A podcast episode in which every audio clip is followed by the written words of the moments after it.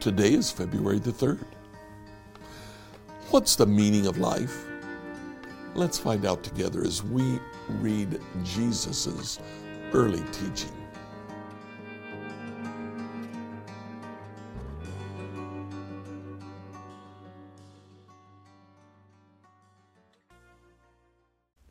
As we continue to read through the Bible, Mondays and Tuesdays are dedicated to the Old Testament. Thursdays and Fridays are dedicated to the New Testament. Today, in reading through the Gospel, we come to a section that we've come to know as the Sermon on the Mount.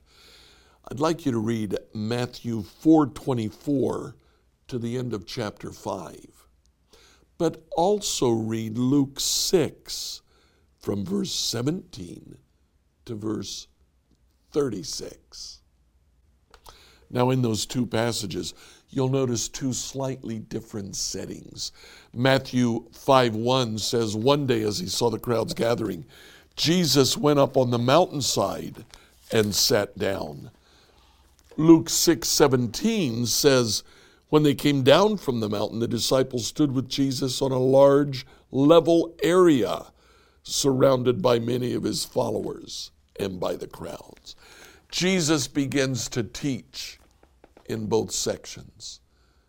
The Matthew section we call the Sermon on the Mount because that's where Jesus was when he preached it. In Luke, we call it the Sermon on the Plain. You'll notice the content is a little bit different but very similar.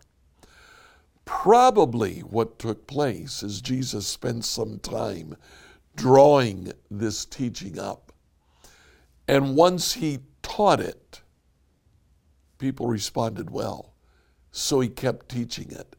But every time, just a slight twist, an extra story, or leaving out part of it over there. As we work through these opening statements of the Sermon on the Mount, what we see is that Jesus starts by addressing probably the main felt need of the people that he was ministering to. How can I be happy?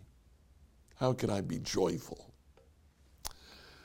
The Beatitudes in Matthew chapter 5 tells us how one can be happy. Luke chapter 6 tells us the same thing, a very shortened version. It is interesting that right after Jesus in Luke says, Here's what you need to do to be happy, he says, What sorrow awaits you who are rich, for you only have your happiness now. He talks about the sorrow of those who don't follow him. Now, right after that, Jesus talks about our purpose. He identifies us in Matthew chapter 5 verse 13 as salt. And then he identifies us in verse 14 as light. What he's doing by identifying us here is he's giving us our purpose in life. What is the meaning of life? It is to be salt and to be light. Light gives direction, salt preserves. Our purpose is to give direction to those who we raise in our household, to those who live around us, our friends, our family, our work colleagues give direction. We're to be salt, preserve them.